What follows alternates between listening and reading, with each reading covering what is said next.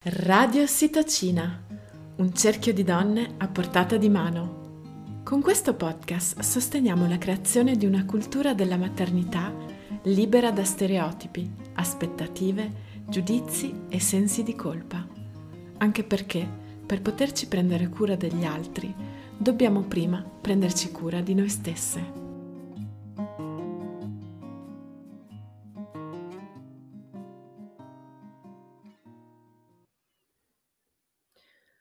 Dottoressa, perché? Lei mi guarda, con tono professionale mi guarda e mi dice: "Prolasso della vescica, semplicemente. Prenda questi farmaci e vedrà che l'inconveniente non si ripeterà più." Già, l'inconveniente. Io sono diventata già un inconveniente, perché urina, vero dottoressa? Si tratta di urina, no, dottoressa? Vero dottoressa? Vero. I capelli appassiti, perché se non hai tempo per te, figurati per i tuoi capelli. Il viso stanco che reclama un po' di trucco. La tua pancia che non è più rientrata dopo la gravidanza, manifesto di una decadenza fisica e morale che vomita fuori tutto quello che non può più tenere dentro. Ed i tuoi peli, assolutamente selvaggi, ispidi, che volendo potresti anche intrecciare, perché anche l'estetista si è trasferita nella landa delle utopie. E ti guardi allo specchio e non ti riconosci. Vedi un'estranea imprigionata dall'altra parte che ti guarda supplice. Intravedi una possibile somiglianza col volto di tua madre, che era sempre stanca, che era sempre triste. Si tratta di urina, no, dottoressa? Vero, dottoressa, vero. La casa tace. Il silenzio vaga tra le note pareti e dentro il mio cuore. I bimbi dormono ed io li guardo dormire, ricerco nei loro volti dolci un po' di me. Io che mi sono persa nei loro cuori, io che mi sono persa in questa vita che a volte sento non appartenermi. Tic tac, tic tac. Lo scandire impietoso del tempo non lascia margine al dubbio.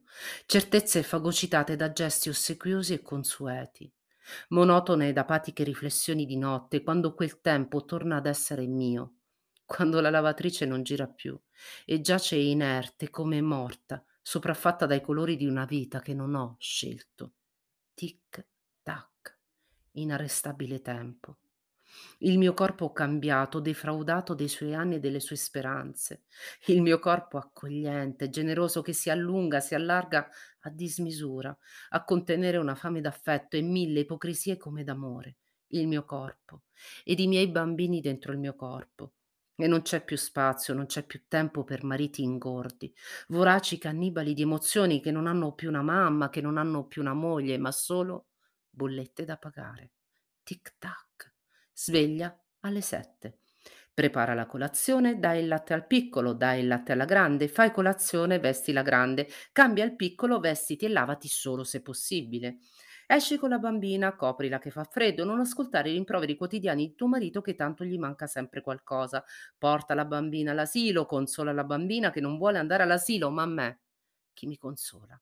Torna a casa, prima però prendi il pane, altrimenti tuo marito si incazza che non c'è il pane fresco, prendi la pizza bianca, apri la porta e il piccolo è già lì con le sue manine, vestilo e portalo al parco, torna a casa, fallo mangiare, cambialo, addormentalo, se riesci, mangia qualcosa, se riesci, fai la cucina, sparati un colpo in testa, se riesci. Carica la lavastoviglie e scarica la lavatrice. Riaddormenta il piccolo che si è svegliato. Svegliati tu e fatti un bel caffè. Un po' di televisione mentre si piegano i panni e riparti. Prendi il piccolo anche se dorme, mettilo in macchina, vai a prendere la grande che quando arrivi ha sempre il muso. Se non ci sono attività, portali al parco. Se non ci sono parchi, portali a casa. Bagna tutte e due, asciugare i capelli a tutte e due, far mangiare tutte e due. Addormentali. Scarica la lavastoviglie, carica la lavatrice prepara la cena, aspetta tuo marito che tanto arriva sempre incazzato, salutalo e vattene a dormire. Questo per 365 giorni all'anno, comprese le festività. Silenzio, silenzio. Eccoci qua in compagnia di Maura. Io sono molto emozionata sono, perché sono le, le nove e mezzo di sera, la casa è deserta e tutti dormono e di solito sono anch'io a letto a quest'ora. Quindi cominciamo subito, non, sto, non sono più nella pelle e vorrei chiedere a Maura di raccontarci, di incominciare a raccontarci un po', un po' di lei, come è arrivata qui il momento in cui ha sentito di, di varcare un po' la soglia? La mia storia inizia, inizia dentro una casa con due bambini piccoli, quindi inizia dall'essere madre, probabilmente da lì che una donna prende in parte coscienza del suo potere, in particolare perché quando una donna diventa madre da un lato ha questa forte coscienza no? della, della sua capacità di fare, però dall'altro perde anche di vista se stessa, perché non è più una moglie, non è più una donna e diventa in realtà un soggetto subordinato comunque a, a un bambino, a una bambina, quindi ai desideri. Ed è un po' un momento in cui una donna, proprio per troppo amore, probabilmente si annulla. E, o almeno questo era quello che era capitato a me, che è capitato a me. Per cui il mio è stato veramente un cammino di conoscenza e di consapevolezza rispetto a, a tutto quel femminile che in qualche maniera avevo dimenticato, probabilmente per bisogni che ritenevo fossero più importanti. La donna tende sempre troppo spesso a mettere da parte se stessa. Invece la scoperta è stata che il, l'elemento della femminilità, l'elemento della sessualità è un elemento che una donna non deve mai dimenticare, che deve sempre assolutamente proteggere. Quindi sicuramente la mia uh, storia inizia da una madre e finisce con una donna, perché donna e madre possono stare insieme, no? Andrea diceva donna una volta, madre per sempre. A me piacerebbe invece dire madre per sempre, ma anche donna per sempre, che sembra un po' uno slogan da assorbenti, però e comunque diciamo ha un suo perché. Ma, ma, ma raccontaci di più, raccontaci esattamente come, come, come, che cosa facevi quando eri madre a questo punto con questi, con quanti bambini? Quanti bambini eh, hai avuto? Quanti anni hanno adesso i tuoi figli? Io avevo due bimbi eh, che adesso sono due ragazzi, un bimbo di, eh, che adesso ha 19 anni e una ragazza che adesso ne ha 21. Eh, all'epoca quindi ho avuto due bambini a distanza di poco tempo in una situazione non propriamente felice come la maggior parte, no, la maggior parte non lo voglio dire, come molte donne. diciamo la maggior parte è brutto dirlo, ci sono anche coppie felici che riescono a trovare un'armonia, ma è un'armonia molto difficile, non solo per le donne ma anche per gli uomini quando si crea una famiglia. Per cui la mia attività, diciamo, di madre era, sai, le madri a 360 gradi, quelle che fanno un po' tutto, no? Eh, una madre è chiamata a fare la madre, a fare la casalinga, a fare la donna e, e quindi non era, non era facile, non era facile anche perché molto spesso quando nascono dei bambini ci si dedica molto al bambino e ci si dimentica completamente della madre perché tutto uh, verso il bambino, probabilmente ci dovrebbe essere una maggiore protezione verso le madri, per cui la, la mia vita era dietro i bambini, dietro le loro richieste, un bambino ti assorbe fisicamente, ti assorbe mentalmente, completamente. O comunque è difficile trovare un equilibrio proprio perché le madri tendono ad essere molto isolate. Parlo almeno di quando erano piccoli i miei bambini, diciamo che le madri erano molto, molto sole, non esisteva l'idea di una condivisione o comunque eh, era molto difficile. Però da lì quello che esplori è anche la forza rispetto a una situazione di difficoltà, rispetto a una madre che è in grado di fare mille cose contemporaneamente, no? Io dico sempre che quello che non ti uccide ti fortifica. In questo momento a me possono anche spararmi, io sopravvivo, perché l'esperienza di madre è un'esperienza che mi ha, mi ha molto formato e in questo percorso è, diciamo che è stato un percorso anche di riappropriazione della, dell'aspetto sessuale, che una mm. madre volte tende proprio a dimenticare o a mettere da parte, nello specifico proprio dello squirting, perché ho scoperto lo squirting uh, una volta che sono diventata madre. Prima non abitava il mio corpo, comunque non, non, non lo riconoscevo. Solo dopo, in realtà, questa caratteristica quindi forse ha molto a che fare anche con l'aspetto arrivato alla maternità. io sono molto curiosa e mi piacerebbe che tu mhmm, ci, ci aiutassi ad esplorare un po' questa connessione, no? La, la relazione con il corpo da madre, la relazione con il corpo da donna, il fatto che abbia attraversato questa, questo momento difficile, comunque molto complesso, e come in questa, no, in questa difficoltà in qualche modo eh, ha incontrato, ha iniziato quantomeno a percepire quello che era il tuo dono, era la, la tua strada, era qualcosa che, che voleva emergere in qualche modo.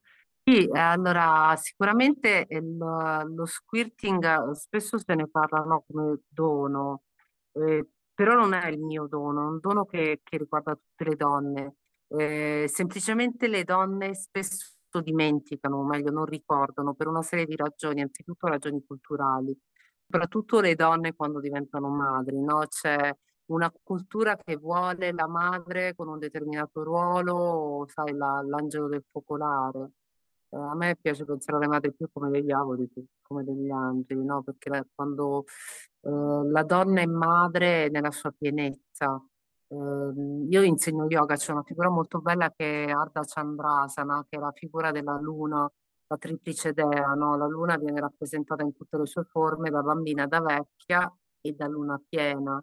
E la luna piena è proprio la rappresentazione della madre. Eh, io ho una- un amore sconfinato, eh, per le Madonne bizantine. Tutte le Madonne bizantine vengono rappresentate con un bambino e spesso all'interno di una mandorla. Eh, quindi anche un po' chiediamoci quando si rappresenta una Madonna che è una madre, che cosa stiamo rappresentando o che cosa dobbiamo realmente intendere per madre, no? C'è una figura di una Madonna bizantina bellissima che si chiama la Platitera Tonuranon ed è la Madonna che mostra il bambino contenuto all'interno di una mandorla.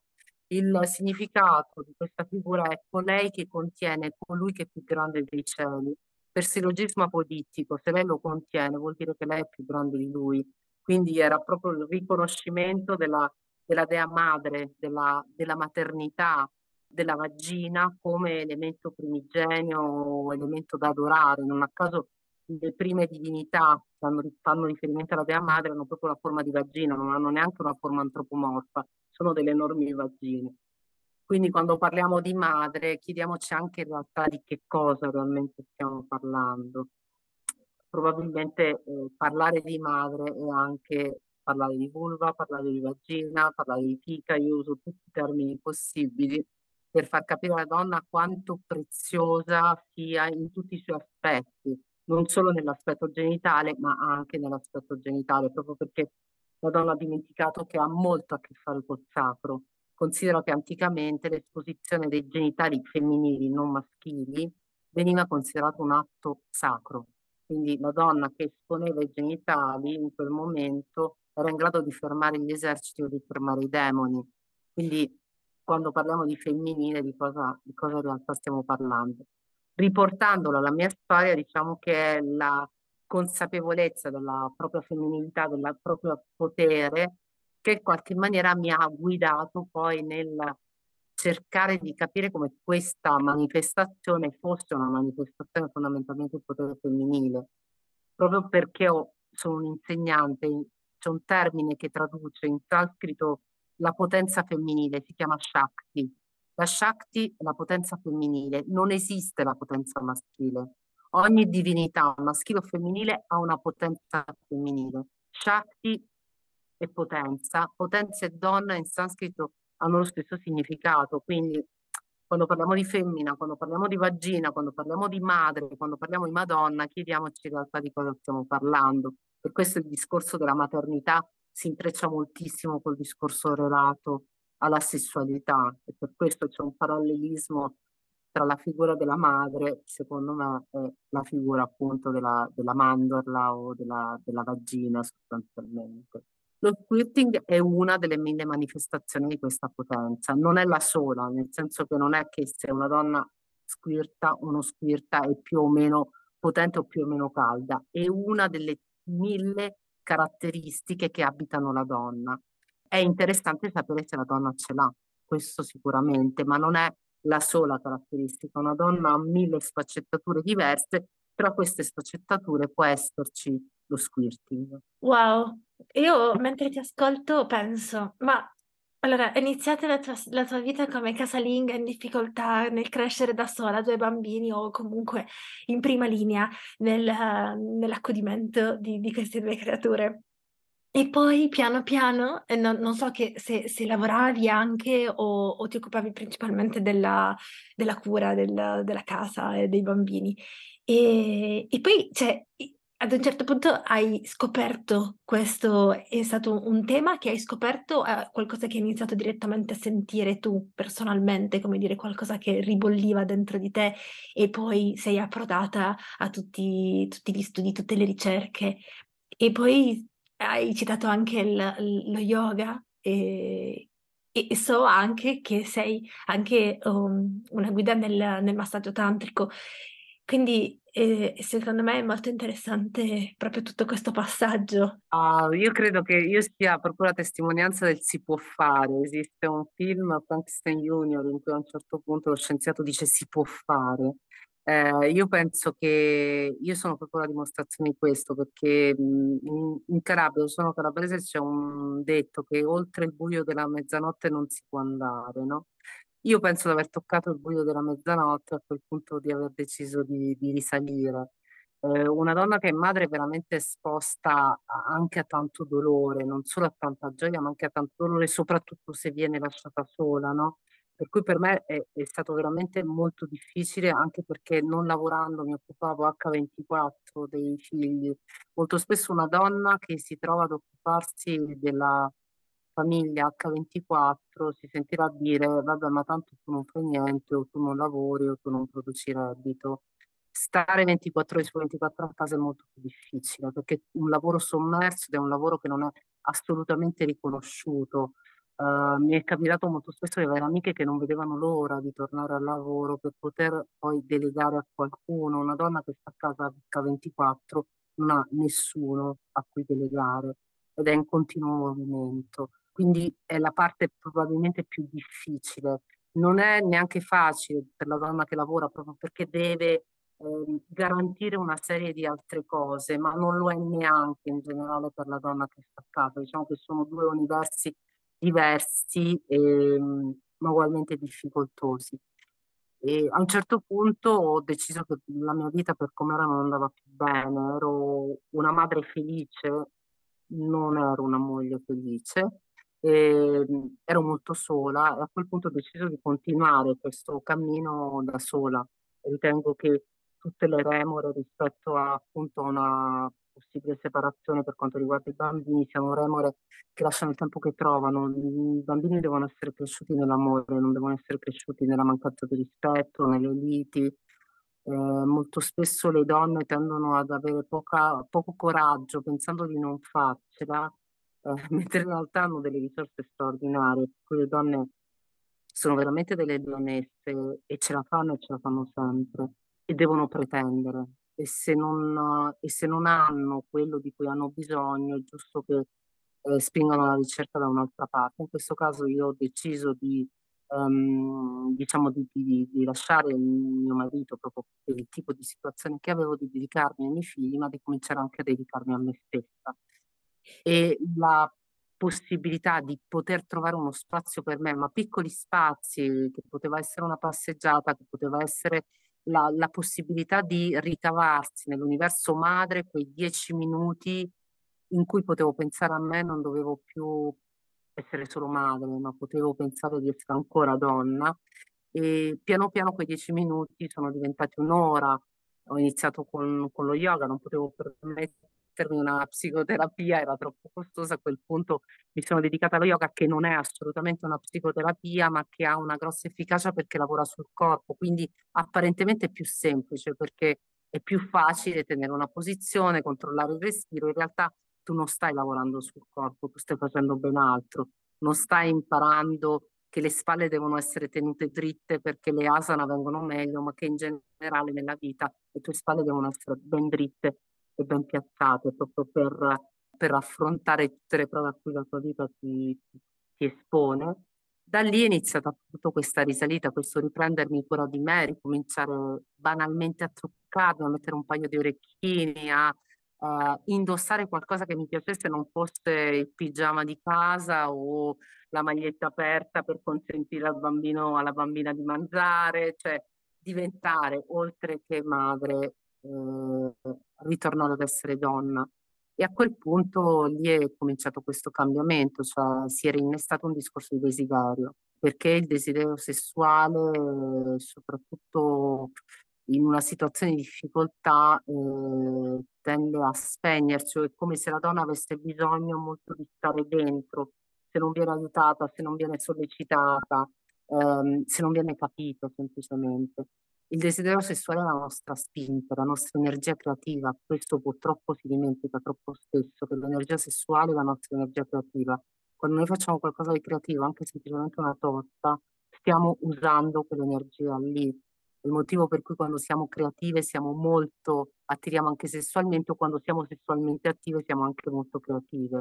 E una donna che è molto spesso stanca difficilmente riuscirà ad attingere a questo bacino energetico, ma quando si ricorda di averlo, non la ferma più nessuno. Da lì, dal, dal desiderio sessuale che ha cominciato nuovamente a muoversi, eh, sono cominciate queste manifestazioni apparentemente inusuali in cui durante situazioni di piacere ho cominciato ad avere delle perdite consistenti di acqua.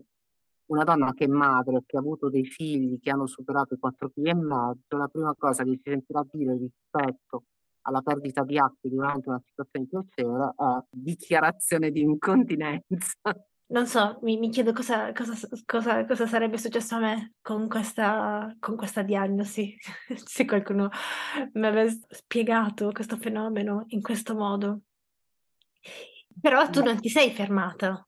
No, assolutamente, anche perché non mi bastava, nel senso che io sono stata curata per due anni per un'incontinenza, quindi abbuffata di farmaci nonostante continuassi a dire ai medici che era una cosa che mi succedeva solo in una situazione che aveva a che fare col piacere, non in situazioni diverse, tipo il colpo di tosse o... I medici non ne volevano sapere, io ero una madre, avevo avuto dei figli grandi, ormai avevo 38 anni, quindi si trattava di un'incontinenza. Nonostante le pillole, l'incontinenza non cessava, anzi diventava eh, maggiore, quindi da, da, quelli che venivano chiamati laghetti all'inizio era diventato un, un fiume in piena.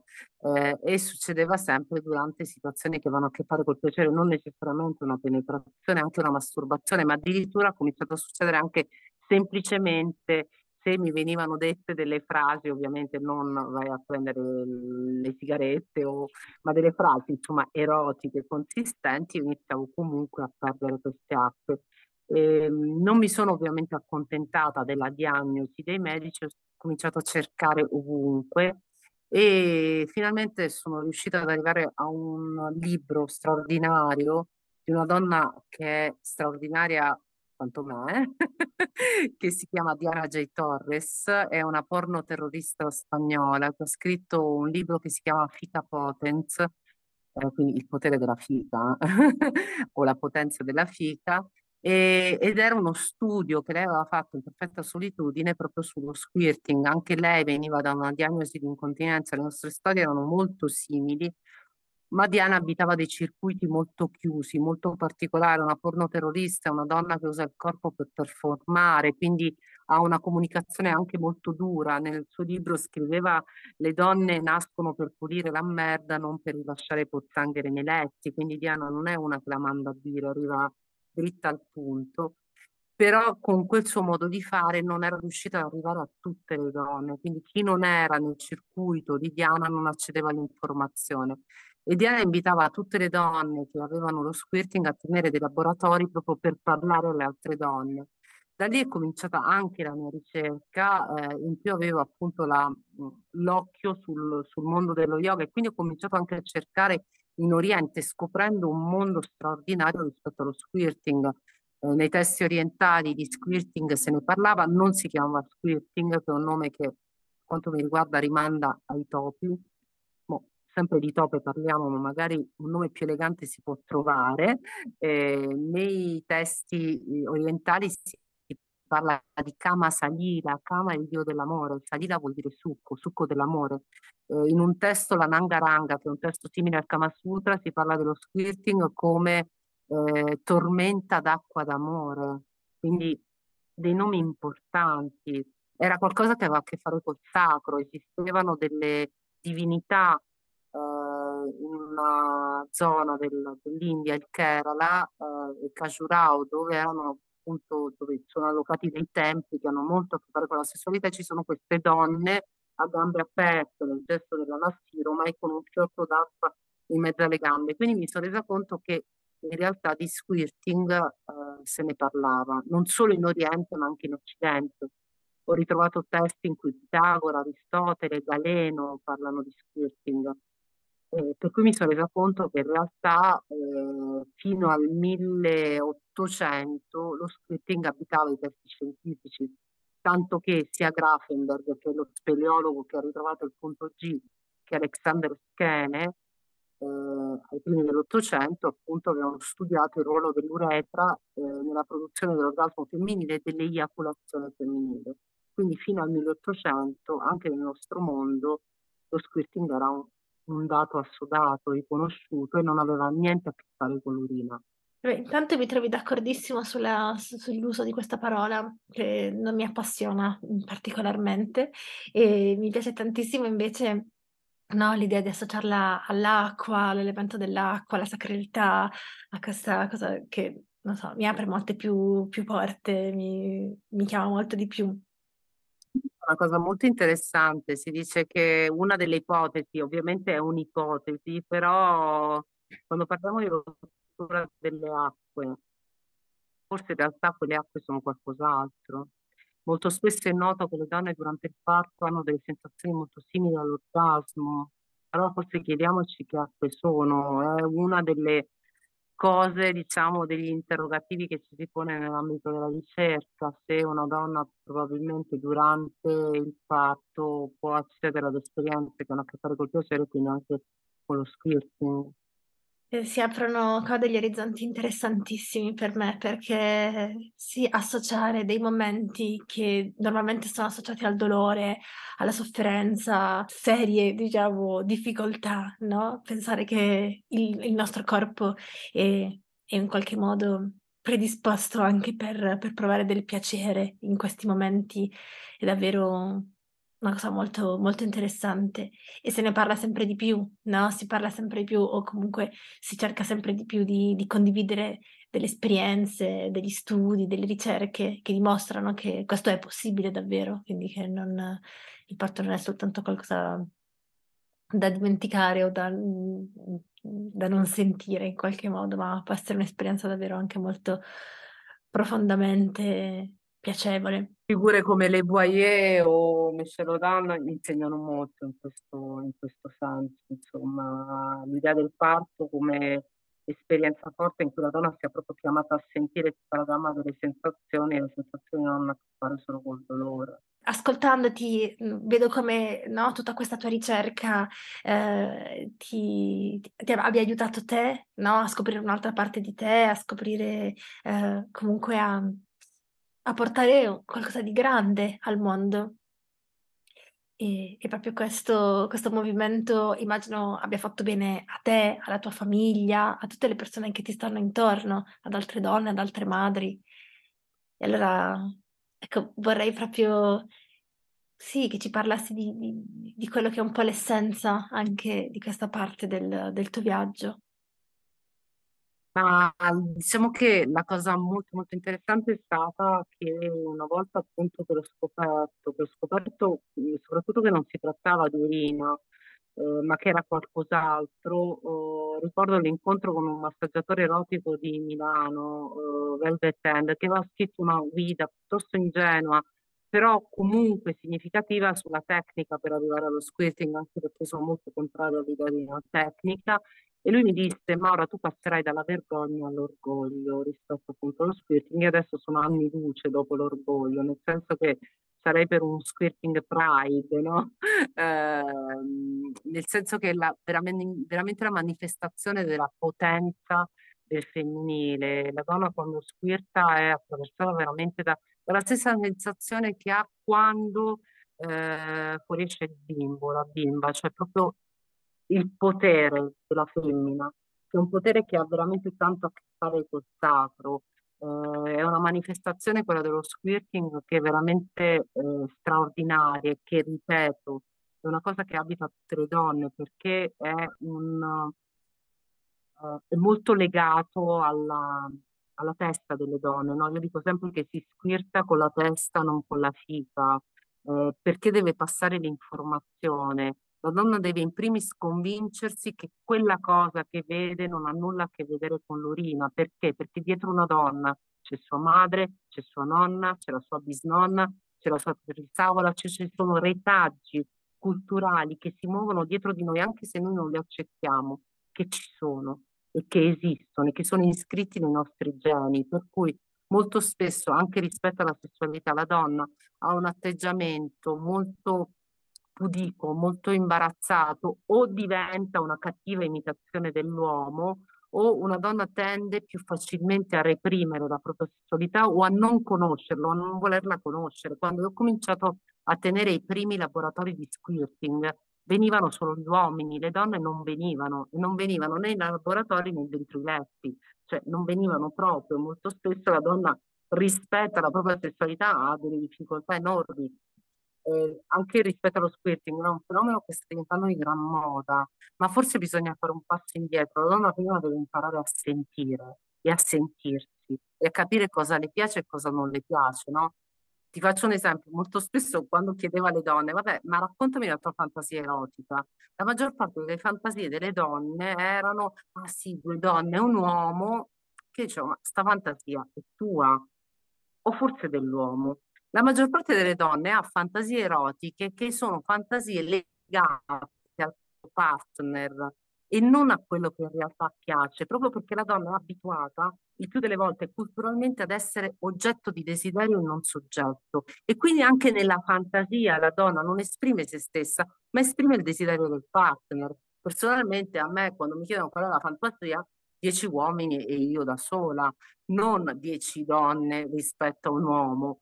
Allora, forse la donna dovrebbe prendere coscienza di sé, e, perché prendendo coscienza di sé capisce anche quello che le piace e quello che non le piace, no? Quando si parla di squirting dicono, ok, qual è la tecnica? Ogni donna è diversa, ogni donna gode in maniera diversa. Ci sono donne che godono con la clitoride, ci sono donne che godono se succhiano i capezzoli, ci sono donne che godono con l'orgasmo vaginale, quindi lo squirting segue il piacere della femmina e quindi si palesa in relazione a quanto piacere, non c'è un bottone che tu spingi ed esce tipo la birra lattina, è tutta un'altra cosa, è legato a, al piacere della femmina, è proprio una manifestazione di piacere. La donna ha bisogno di capire in primis che cosa le piace e per poter capire cosa le piace lo deve sentire. E quindi è proprio un problema legato al sentire. Molto spesso una donna non si sente o ha difficoltà a sentirsi. E questo è molto interessante. Eh, personalmente, eh, da quando sono diventata mamma, ho cambiato, per esempio, molto la mia percezione della, del sentire, del vivere la sessualità. E molte volte mi sono fatta questa domanda: come posso riniziare un viaggio alla scoperta di quel sentire? Cioè, rimettermi in ascolto per me, per me stessa, per il mio compagno, per le mie fantasie, per i miei desideri. E c'è tutto una nuova, come dire, tutto un nuovo, un nuovo ecosistema, no? Da un po' osservare e anche esplorare, no? Con tutta quella, eh, quella curiosità anche che serve a volte per, per scoprire una cosa nuova. Per quanto mi riguarda, la ricetta è in questo momento unica eh, ed è proprio relata all'essere madre, no? Io insegno il massaggio tantrico, sul massaggio tantrico si legge di tutto, di più, sono tutte cazzate, eh, io lo chiamo il grande circo tantrico, no? Dove ci sono questi donne con, più, con le piume, lingam giganti, ioni giganti, perché chiamano il lingam lingam e non pene, eh, la ioni la chiamano ioni non vagina, perché altrimenti sembra, sembra una cosa sporca, no? Eh, il, il massaggio tantrico ha poco a che fare con la sessualità, ha molto a che fare con la maternità. Perché? Perché il massaggio tantrico è la traduzione di un massaggio che Federico Le Boyer ha fotografato in India, fatto da una madre su un bambino. L'idea è che l'unica donna in grado di esprimere un tocco consapevole e cosciente sia la madre. nel massaggio tantrico al bambino si sostituisce l'adulto, quindi è un massaggio che porta l'adulto a sentire il tocco della madre. Questo però cosa comporta? Comporta che da parte della, di chi effettua il massaggio il corpo diventa una geografia di luoghi. Il massaggio è in grado di far scoprire che all'interno di un corpo c'è un continente e te lo fa sentire. Il massaggio tantrico porta l'attenzione di chi si sottopone al massaggio al gomito, eh, chi viene massaggiato sente tutto il corpo, tutto il corpo va in vibrazione.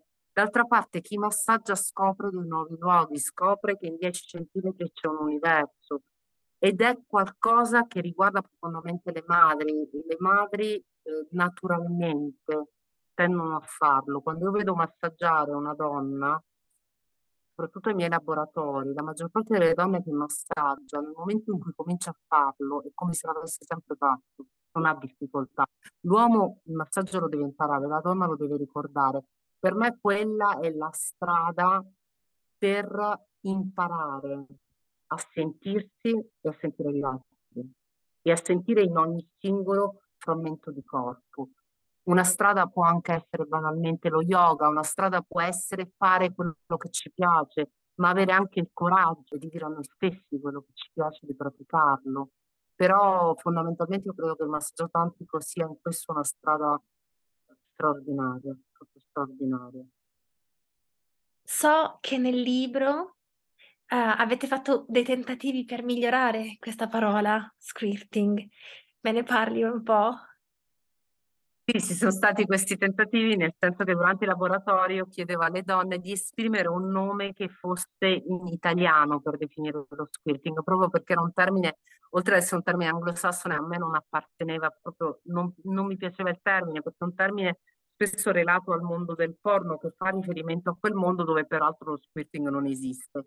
E quindi chiedevo alle donne che venivano ai laboratori di eh, inventare un nome che fosse in italiano o al limite in dialetto per definire lo squirting. E ci sono all'interno del libro, che ho scritto circa 400 nomi in italiano per definire lo squirting. Tra l'altro i ricercatori, eh, facendo la prima ricerca, diciamo molto seria sullo squirting, su che cos'è lo squirting, mi ha mh, detto che alla fine della ricerca probabilmente lo squirting il nome eh, sarà scelto all'interno di questi 400 nomi che sono stati raccolti durante il laboratorio. Citane alcuni, i, i tuoi preferiti. Sicuramente uno che mi ha colpito molto era Adelaide. Quando ho chiesto ma Adelaide perché Adelaide, questa ragazza mi ha guardato e ha detto perché ti riempie la bocca. Ed effettivamente quando dici il termine Adelaide, tu hai la bocca tutta piena di questo nome, esattamente come lei immaginava la bocca piena di squirting perché per anni ce l'hanno menata con la pelle bella, l'eiaculazione, eh, adesso voglio dire siamo in grado anche noi di riempire la bocca di qualcos'altro, quindi mi faceva molto divertire. Sicuramente l'immagine più bella e più poetica eh, è venuta da una parola di Pierpaolo Pasolini, nel senso che Pierpaolo Pasolini inizia a interessarsi alle lingue quando sente una parola che era rosada Rosada in dialetto friulano era una parola che non era scritta, tant'è che Pasolini diceva questa non è una parola, è un suono. A quel punto lui cosa capisce? Che anche i suoni, anche i suoni dialettali dovevano avere la dignità di parole e inizia a scrivere il dialetto per dare a quei suoni una dignità. E, e, a quel punto ho pensato che un po' era stato il viaggio che avevo fatto, cercare di ridare a qualcosa che era scomparso una dignità ridare allo squirting una dignità diversa che non fosse quella del circuito del porno, no? del fenomeno del baraccone. E quindi ho pensato che la parola rosada poteva essere giusta e la sorpresa fu quando chiesi il significato in italiano, rosada vuol dire rugiada. Che meraviglia! Questo, questo, è un nome che, che mi piace molto di più e che sì, decisamente. Merita, merita una- un nuovo, un nuovo battesimo. Le parole volevo invece dirle sul testo e sul, um, sul lavoro che sta facendo oh, Vanessa Zanzelli. Vanessa Zanzelli è l'autrice della copertina del testo delle magnifiche vagine, tra cui quella di Deborah, che troverete all'interno del testo. Sono le vagine di quattro donne che hanno cominciato a squirtare dopo essere venute ai laboratori informativi e ai laboratori di massaggio tantrico, ma non perché io ho la bacchetta magica dello squirting e sono la fatina dello squirting, ma semplicemente perché le donne hanno capito e hanno ricordato qualcosa che apparteneva a loro. Da lì Vanessa ha cominciato a ritrarre appunto le vagine delle donne, chiedendo alle donne di fotografarsele e, e di mandare a lei le fotografie in maniera da poter farne ritratti. E la cosa bellissima è stata la reazione delle donne quando fotografavano la propria vagina. Una donna se non la cerca non se la vede, l'uomo ce l'ha sempre davanti, la donna no. Pensate come incide anche questo nella sessualità, no? La sessualità dell'uomo così esposta, la donna ha una sessualità totalmente diversa, intima, deve andare a cercarsela. Ed era bellissimo vedere i commenti delle donne che finalmente se la fotografavano, la vedevano e la trovavano bellissima. Quindi mi piace molto l'idea appunto delle donne che ogni donna abbia un suo ritratto di vagina dentro casa. Dice, oh, questa è la mia, come bella la tua, adesso ti faccio vedere la mia. Eh, ieri eh, per il mio compleanno mi ha mandato proprio questa, la mia vagina gigante dicendo tanti auguri Maura perché noi siamo la nostra vagina, ma non siamo solo la nostra vagina, anche i nostri figli sono la nostra vagina, quindi pensiamo a quanto a quanto siamo importanti e a quanto è importante. L'ultima cosa che volevo sottolineare è che rispetto all'idea che tutte le donne possano squittare, io ne sono fortemente convinta, basti pensare che in Ruanda il 90% delle donne squirta eh, perché a loro viene insegnato, eh, fa parte della loro cultura, fa parte del loro patrimonio culturale, le zie paterne insegnano alle donne a squirtare, quindi facendo parte della loro cultura esiste, la cultura entra nel corpo e lo modifica, una cultura che va in senso contrario al piacere, in senso contrario alla donna, una cultura che condanna lo squirting e il piacere a non esistere, una cultura che lo riconosce, lo fa esistere. Quindi se cambia la cultura cambia anche il corpo. Questa è fondamentalmente la mia missione, cambiare la cultura, cambiare la parola, cambiare il modo di pensare, cambiando qui cambiano anche i piani bassi. E viva la vulva! Figlie mie, siate delle fottute egoiste. Pretendete ciò che è vostro. La maternità non è una missione, il matrimonio neppure. La vostra esistenza, sì. Siate egoiste quando vi chiedono di rinunciare in nome della famiglia. Non alzatevi da tavola se un uomo non lo ha fatto prima di voi. Ritagliatevi spazi degni per fare ciò che vi piace, cinema, teatro, passioni. Siate egoiste quando vi chiedono di essere il loro tutto, che siano figli, partner, amici. Tenete qualcosa per voi, di segreto, protetto, irraggiungibile. Siate egoiste, non condividete ogni cosa. Ci sono luoghi che vi devono appartenere in maniera esclusiva, in cui potrete tornare quando le cose non vanno.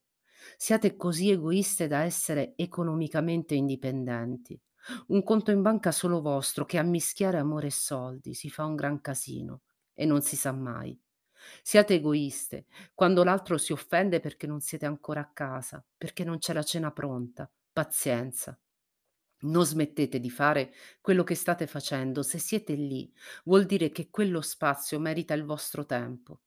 Siate egoiste quando il lavoro, la carriera sono importanti e vengono prima del resto. Per gli uomini è così dato accettato e riconosciuto. Perché non dovrebbe esserlo per voi? Siate egoiste. Non fate l'amore se non volete, non fingete, siate sincere. Anelate al piacere piuttosto. Pensate a voi. Prima di tutto a voi, figlie mie, al vostro corpo, ai desideri, all'anima. Difendete i vostri diritti come una necessità, finché non avranno lo stesso peso degli uomini che avete accanto. Diritti che vanno al di là di una famiglia, di un figlio, di un amore. Sono qualcosa di così intimo che riguarda solo voi e nessun altro. Impossibile violarli. Il rischio è l'infelicità camuffata da felicità, il sacrificio camuffato da amore. Siate così fottutamente egoiste da salvarvi e non importa quanto vi criticheranno, vi faranno sentire in colpa, vi richiameranno nello spazio chiuso di un ruolo magari quello di moglie, magari quello di madre. Voi non abbiate dubbi. Scegliete sempre di essere le donne che desiderate, siate fottutamente egoiste. Questa, la mia eredità di madre per voi.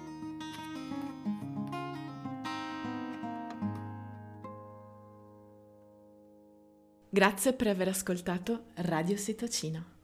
Il podcast è co-creato dal team italiano di Mother Nature ed è finanziato da Erasmus ⁇ Se ti piace questo podcast, condividilo, iscriviti alla nostra newsletter e seguici su Instagram e Facebook. Leggi la descrizione della puntata per trovare altre risorse e approfondimenti. Per saperne di più sul libro e sulle carte di Mother Nature, visita mothernatureproject.org.